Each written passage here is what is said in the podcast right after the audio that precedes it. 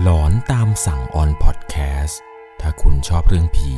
เรื่องราวสยองขวัญ เราคือพวกเดียวกันครับ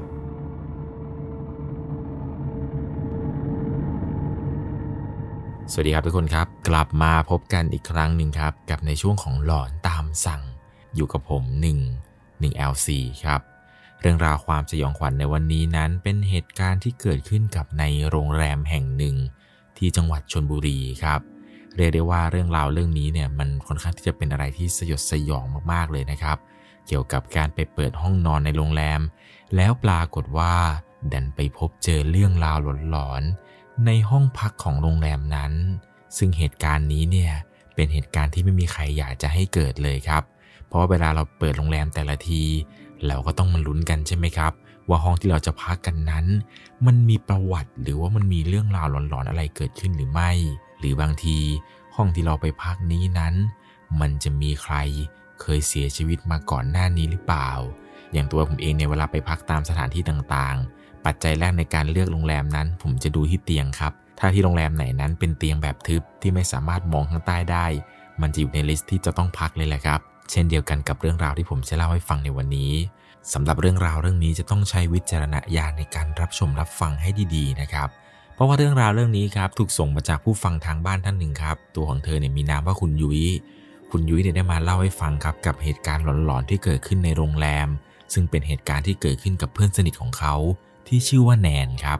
บอกได้เลยครับว่าเรื่องราวเรื่องนี้เนี่ยเป็นเหตุการณ์ที่ค่อนข้างที่จะสยองขวัญมากๆ ที่เกิดขึ้นในโรงแรมแห่งหนึ่ง ในอำเภอพนัสนิคม จังหวัดชนบุรี ด้วยความที่ว่าเพื่อนของเธอที่ชื่อว่าแนนนี้นั้น มีบ้านอยู่ที่ชนบุรีเหมือนกันครับ แต่นิสัยของแนนเนี่ยจะเป็นคนที่ชอบไปเปิดโรงแรมต่างๆ เพื่อที่จะจัดปาร์ตี้เล็กๆ กับเพื่อนกับฝูง แต่ก็ไม่ได้บ่อยอะไรมากมาย อย่างน้อยๆเนี่ยก็มีเดือนละครั้งสองครั้ง มีอยู่วันหนึ่งครับที่แนนกับเพื่อนๆเนี่ยเขาไปเปิดห้องกันที่โรงแรมแห่งหนึ่งในอำเภอพนัสนิคมนี้พอแนนเปิดห้องอะไรเสร็จเนี่ยก็โทรมาหาตัวของเขา บอกว่าให้มาปาร์ตี้กันที่นี่เนี่ยโรงแรมนี้เปิดใหม่เลย เขาเองเนี่ยก็มักจะชอบถามแนนเป็นประจำครับว่าทำไมไม่ไปจัดกินตามบ้งตามบ้านอะไรวะทำไมชอบไปเปิดโรงแรมปาร์ตี้กัน แนนเนี่ยมันก็บอกว่า เวลาไปกินที่โรงแรมเนี่ยมันได้บรรยากาศดีกว่า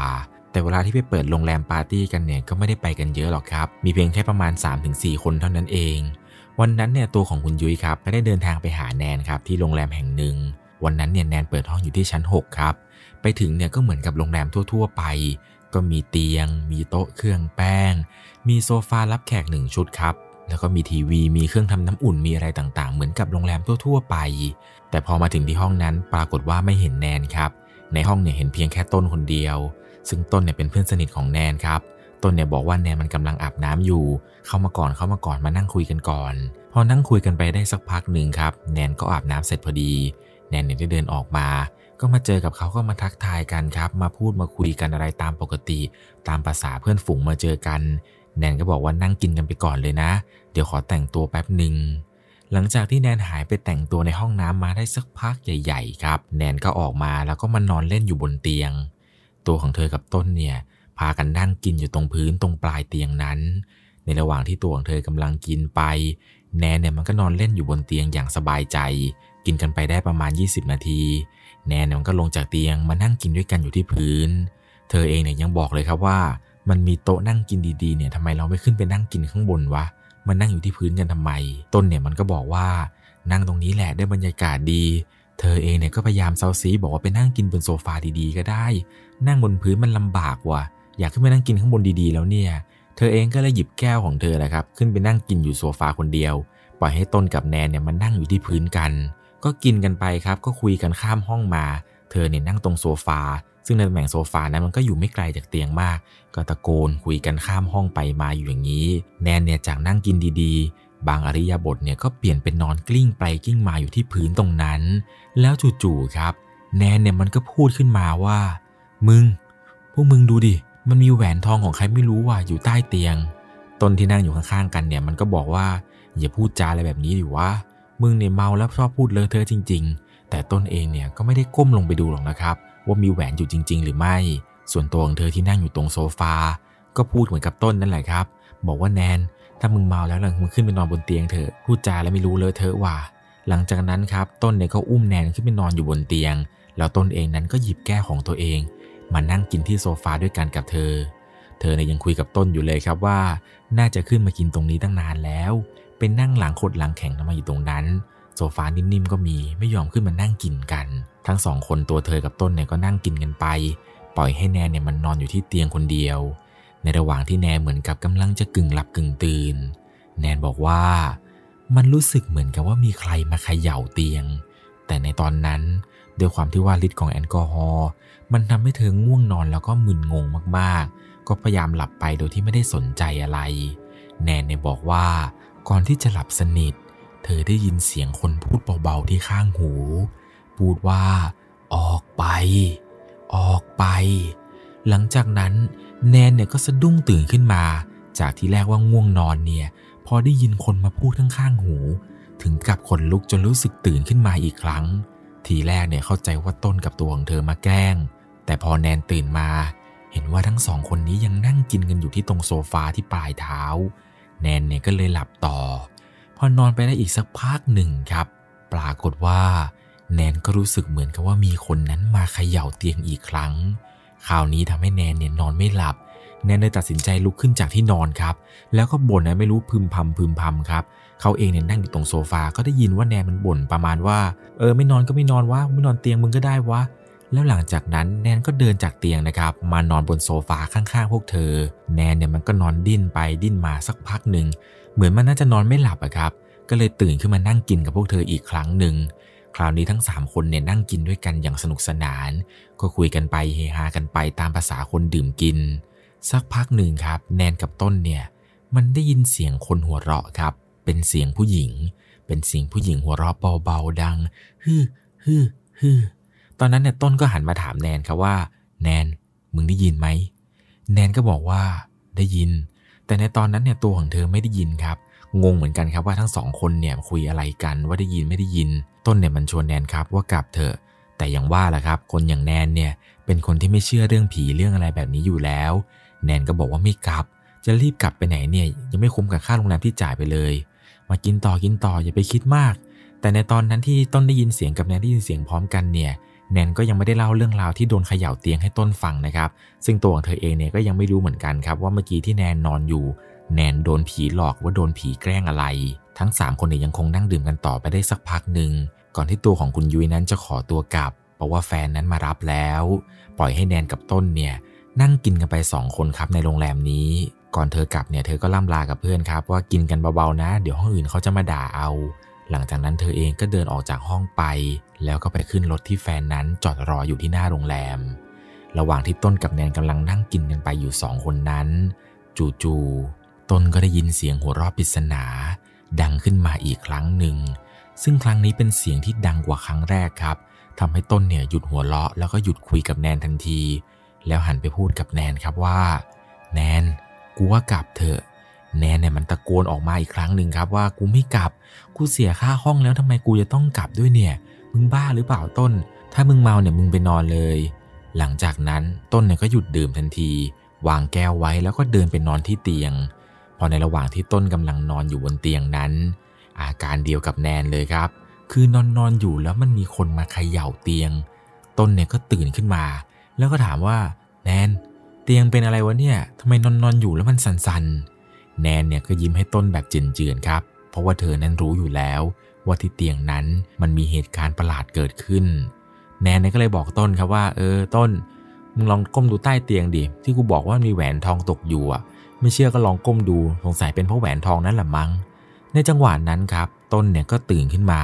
แล้วก็ค่อยๆ คลานไปที่ปลายเตียง ก่อนที่ต้นนั้นจะตัดสินใจชะโงกหน้าลงไปดูที่ใต้เตียง พอต้นก้มหน้าลงไปดูเท่านั้นแหละครับ ต้นเนี่ยรีบเงยหน้าขึ้นมา แนนได้สังเกตเห็นอย่างชัดเจนครับ ว่าสีหน้าของต้นนั้นมันซีดเหมือนกับเป็นไก่โดนต้มเลย ในตอนนั้น ต้นเนี่ยมันก็หันมาบอกกับแนนครับว่า แนน ถ้ามึงจะอยู่มึงก็อยู่ไปนะ กูไม่อยู่แล้ว หลังจากนั้นครับ ต้นเนี่ยมันก็รีบหยิบกระเป๋า แล้วก็เดินออกจากห้องไปทันทีแนนเนี่ยมันก็ตะโกนตามต้นไปครับว่าอ้าวไอ้ต้น มึงจะไปไหนเนี่ยมึงเห็นอะไร ต้นมันก็ไม่ยอมพูดครับ ตั้งหน้าตั้งตาเดินไปที่ลิฟต์โดยที่ไม่ได้สนใจแนนเลย แนนเนี่ยพอเห็นเช่นนั้นก็อยู่ไม่ได้เหมือนกันครับ แนนก็รีบเก็บข้าวเก็บของเก็บกระเป๋าอะไรต่างๆ เดินตามต้นไปที่ลิฟต์ทันที พอต้นกับแนนมาถึงที่ลานจอดรถครับ ต้นก็บอกว่าแนน คืนนี้มึงกลับไปนอนบ้านเลยนะ ไม่ต้องนอนที่นี่ ตอนนั้นเองต้นก็ยังไม่ได้เล่าเรื่องราวให้กับแนนฟังครับ แนนด้วยความที่ว่ารู้อยู่แล้วแหละครับ ว่าเตียงนี้เนี่ยมันต้องมีเรื่องราวอะไรแปลกๆ เกิดขึ้น ทีแรกก็ตัดสินใจอยากจะกลับบ้านเหมือนกัน แต่เห็นว่าต้นเนี่ยมันอยู่เป็นเพื่อนในคืนนี้ ก็เลยไม่ค่อยกลัวอะไรเท่าไหร่ แต่วันนั้นเนี่ยแนนกลับไปนอนที่บ้านครับ ส่วนต้นเองนั้นก็กลับไปนอนที่บ้านต้นเช่นเดียวกัน เช้าวันถัดมาแนนเนี่ยกลับมาที่โรงแรมนี้อีกครั้งหนึ่งครับในช่วงเช้า ก่อนที่แนนเนี่ยจะบอกให้น้องพนักงงานหน้าฟอนต์นั้น ขึ้นไปเก็บของบนห้องด้วยกันกับเธอ แต่เหมือนกับว่าพนักงงานจะปฏิเสธครับ น้องเนี่ยบอกว่าหนูขึ้นไปไม่ได้กับพี่หนูทิ้งหน้าฟอนต์ไม่ได้ ถ้าหนูทิ้งไปเนี่ยเจ้านายหนูด่าแย่เลย เธอเองเนี่ยก็ตัดสินใจรวบรวมความกล้า รีบขึ้นไปเก็บของทั้งหมดที่ลืมในห้อง แล้วก็รีบเช็คเอาท์ออกจากโรงแรมนี้ทันที หลังจากที่ออกจากโรงแรม ก็ขับรถมุ่งหน้าไปหาต้นมันเลยครับ เพื่อที่อยากจะรู้ว่า เมื่อคืนนั้นต้นมันเป็นอะไรมันเห็นอะไรกันแน่พอขับไปถึงที่บ้านต้นครับ ปรากฏว่าต้นเนี่ยมันไม่ได้ออกมาต้อนรับเหมือนกับทุกครั้ง เพราะว่าต้นนั้น ไม่สบายครับ ต้นเนี่ยเป็นไข้ขึ้นมา น่าจะมาจากเมื่อคืนนั่นแหละครับ แนนเนี่ยก็เลยถามต้นครับว่า ต้นตกลงเมื่อคืนน่ะต้นเห็นอะไร ต้นก็เลยบอกว่าไอตอนที่แนนบอกให้เราก้มลงมาดูที่ใต้เตียงอะ่ะ ที่บอกว่าให้ก้มดูแหวนน่ะ เราก็ก้มไปตามที่แนนบอกนั้นไง แต่เราไม่เห็นแหวน เราเห็นผู้หญิงคนหนึ่งนอนอยู่ใต้เตียงดวงตาผู้หญิงนั้นเป็นสีแดง แล้วก็มีเลือดไหลเต็มหน้าเลยหน้าของผู้หญิงคนนี้ดูเหมือนจะโกรธแค้นมากๆ เธอเนี่ยนอนตะแคงหันหน้ามาทางที่ต้นมองพอดี แนนพอได้ฟังเช่นนั้น แนนก็อึ้งครับ แล้วก็ขอโทษต้นครับ ไม่ได้คิดว่าจะแกล้งต้นจริง ๆ เพราะว่าตอนที่แนนมองไปเห็นที่ใต้เตียงเนี่ย ทีแรกแนนเห็นแหวนจริง ๆ ไม่ได้เห็นผู้หญิงคนนั้น ต้นก็เลยบอกแนนครับว่า แนนต่อไปนี้เนี่ยไม่ต้องไปพักโรงแรมแล้วนะ ถ้ามึงอยากกินเนี่ยมากินที่บ้านกูแทนก็แล้วกัน ด้วยความสงสัยว่าผู้หญิงคนนั้นเนี่ยเป็นใคร แนนเนี่ยก็ได้มาเล่าเรื่องราวนี้ให้กับตัวของเธอฟังครับ ว่าเมื่อคืนเนี่ยตอนที่ยุ้ยกลับไป ต้นกับแนนเนี่ยเจอเหตุการณ์อะไรแบบนี้แบบนี้ ซึ่งเพื่อนคนอื่นในกลุ่มเนี่ยก็ได้รับฟังเช่นเดียวกันครับ มีเพื่อนคนหนึ่งในกลุ่มนั้นพูดขึ้นมาว่า แนนเมื่อคืนมึงพักที่โรงแรมนี้กันมาหรอมึงไม่รู้หรอว่าที่โรงแรมนั้น มันเคยมีข่าวผู้หญิงเนี่ยโดนลวงมาฆ่า แล้วก็ยัดศพไว้ที่ใต้เตียง ซึ่งเหตุเนี่ยเกิดที่ชั้นหกของโรงแรม เป็นห้องห้องหนึ่งซึ่งผมขอไม่บอกหมายเลขก็แล้วกันนะครับ ซึ่งห้องห้องนี้เนี่ยดันบังเอิญว่ามันไปตรงกับห้องที่แนนกับต้น แล้วก็ตัวของคุณยุ้ยนั้น เข้าไปจัดปาร์ตี้กันเมื่อคืนที่ผ่านมานี้เอง ซึ่งผู้หญิงคนที่ต้นเห็นว่านอนอยู่ใต้เตียงนั้น นั่นก็คือวิญญาณของผู้เสียชีวิตที่ศพของเธอนั้น ถูกยัดไว้ในใต้เตียงนั่นเอง คุณยุ้ยเนี่ยบอกว่าตัวของเธอนั้นโชคดีมากๆ ที่ตอนไปนั้นไม่ได้เห็นหรือว่าพบเจออะไร มีเพียงแค่ต้นกับแนนนั่นแหละครับ ที่เจอเรื่องราวสยองขวัญ หนักสุดเนี่ยน่าจะเป็นต้นครับ ที่ได้ก้มลงไปดูใต้เตียง แล้วดันไปจ้องหน้ากับวิญญาณของผู้เสียชีวิต ปัจจุบันเนี่ยต้นบอกว่า ภาพใบหน้าของผู้หญิงคนนั้น ยังคงติดตามมาจนถึงทุกวันนี้เลย เรียกได้ว่าขนลุกมากๆเลยนะครับ อย่างที่ผมเคยบอกไปในตอนต้นคลิปครับ เวลาผมจะไปเลือกพักโรงแรมอะไรต่างๆ เนี่ย ผมจะตัดสินใจจากเตียงเป็นหลักเลยครับ เพราะว่าผมก็ไม่อยากจะเจอเรื่องราวแบบนี้นี่แหละครับ เหมือนกับที่คุณต้นนี้เจอ แต่ถ้าจำเป็นจริง ๆ ที่เลือกไม่ได้ว่าไปเจอโรงแรมที่มันมีใต้เตียงเนี่ย ก็จำเป็นที่จะต้องนอนครับ แต่ก็ยังว่านั่นแหละครับ เราก็อดคิดไม่ได้ เราเนี่ยชอบจะจินตนาการไปต่างๆ นานาครับ ว่าจะมีผีเนี่ยมานอนอยู่ใต้เตียงบ้าง นอนนอนอยู่เนี่ยจะมีมือมาดึงผ้าห่มอะไรบ้าง ซึ่งทั้งหมดทั้งมวลนี้มันก็เป็นความเชื่อของแต่ละคนไปครับ แต่อย่างผมเนี่ยผมจะชอบนอนเตียงที่มันไม่มีช่องว่างเลยครับ นั่นก็เพื่อความสบายใจส่วนตัวนั่นเอง อีกอย่างหนึ่งเลยนะครับ เวลาทุกคนเวลาไปพักตามโรงแรมเนี่ยก็อย่าลืมซื้อเตียงกันด้วยนะครับ การซื้อเตียงเนี่ยก็ง่ายๆครับ เอาเหรียญบาทในกระเป๋าของคุณนะครับสักบาท 2 บาทเนี่ยไปใส่ไว้ที่ใต้เตียงครับ แล้วก็บอกว่าขอซื้อเตียงนี้หน่อย ขอให้คืนนี้นั่นนอนหลับฝันดี อย่าได้เจอเรื่องราวหลอนๆ หรือว่าได้เจอเรื่องราวอะไรแปลกๆ ที่เกิดขึ้นในโรงแรมนี้เลย แล้วอีกอย่างหนึ่งคือ ก่อนเข้าห้องพักนะครับ อย่าลืมเคาะประตูก่อนทุกครั้ง เหมือนกับให้คนในห้องหรือว่าวิญญาณในห้องเนี่ยได้รู้ด้วยนะครับว่าเรานั้นกำลังจะเข้าไปอาศัยอยู่แล้ว เป็นอย่างไรกันบ้างครับกับเรื่องราวในวันนี้ สยองขวัญไหมครับ ใครมีประสบการณ์หลอนๆที่เจอในโรงแรมอีก ลองคอมเมนต์เพื่อนๆได้อ่านกันหน่อยนะครับ ผมเชื่อว่าเหตุการณ์ต่างๆ ของแต่ละคนที่เจอผีในโรงแรมเนี่ย มันจะแตกต่างกันไปตามสถานที่ตามประสบการณ์ ตามเรื่องราวตามเหตุการณ์อะไรไปยังไงแล้วก็ลองคอมเมนต์เพื่อนๆได้อ่านกันหน่อยนะครับ ใครมีเรื่องราวหลอนๆ อยากจะแชร์ ก็ส่งมาได้ที่ Facebook 1LC นะครับ ก่อนจากกันไปในวันนี้ ถ้าคุณชอบเรื่องผีเรื่องราวสยองขวัญ เรา คือพวกเดียวกันครับ ยังไงแล้วในวันนี้ ถ้าคุณกำลังฟังเรื่องราวเรื่องนี้อยู่ที่โรงแรม ขอให้คุณนั้นนอนหลับฝันดีพลาคุ้มครองครับ อย่าได้เจอเรื่องราวหลอนๆเรื่องราวสยองขวัญเหมือนกับที่ผมเล่านี้เลย ราตรีสวัสดิ์ครับ สวัสดีครับ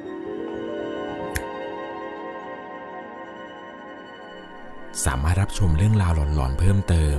ได้ที่ YouTube Channel 1 LC ยังมีเรื่องราวหลอนๆที่เกิดขึ้นในบ้านเรา รอให้คุณนั้นได้รับชมอยู่นะครับ